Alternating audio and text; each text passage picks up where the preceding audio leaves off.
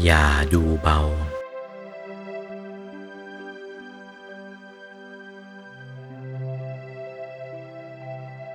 เพราะฉะนั้น ผู้ที่ได้พุทธรัตนะ ที่ได้แล้ว อย่าดูเบาหนา ดับมาเกือบสองพันปีหนา มาโผล่ขึ้นในครั้งนี้น่ะ เป็น อัศจรรย์ทีเดียว แต่ว่ามารยังขวางอยู่มาก มนุษย์ยังไม่เบิกตา ยังหลับตาอยู่มาก มนุษย์ยังไม่ตื่น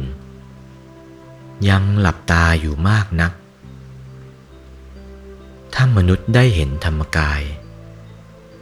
มนุษย์คนนั้นตื่นขึ้นแล้วไม่หลับแล้ว ถ้ามนุษย์ใดยังไม่เห็นธรรมกาย ยังไม่เป็นธรรมกาย มนุษย์นั้นยังหลับอยู่ มารมันยังกดหลับอยู่ ยังไม่ตื่นเลย บางที ตายเสียชาติหนึ่ง ยังไม่ตื่นเลย หลับเลื่อยไปเสียทีเดียวบางคนเห็นปรากฏตื่นทีเดียว มีธรรมกาย บางคนไม่เดียงสา มีธรรมกายใหญ่โตมโหฬารเช่นนี้แล้ว มาถึงรัตนะอันเลิศประเสริฐเช่นนี้แล้ว กลับไปวางเสียก็มี แปลกประหลาดนัก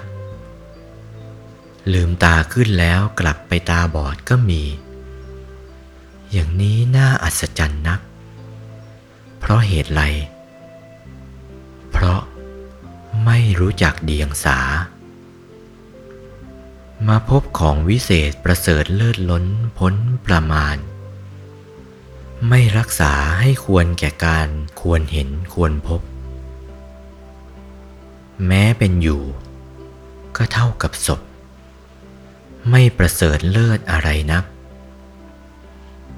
เพราะกายมนุษย์นี่ ชั่วคราวเท่านั้น เกิดแล้วก็ดับไป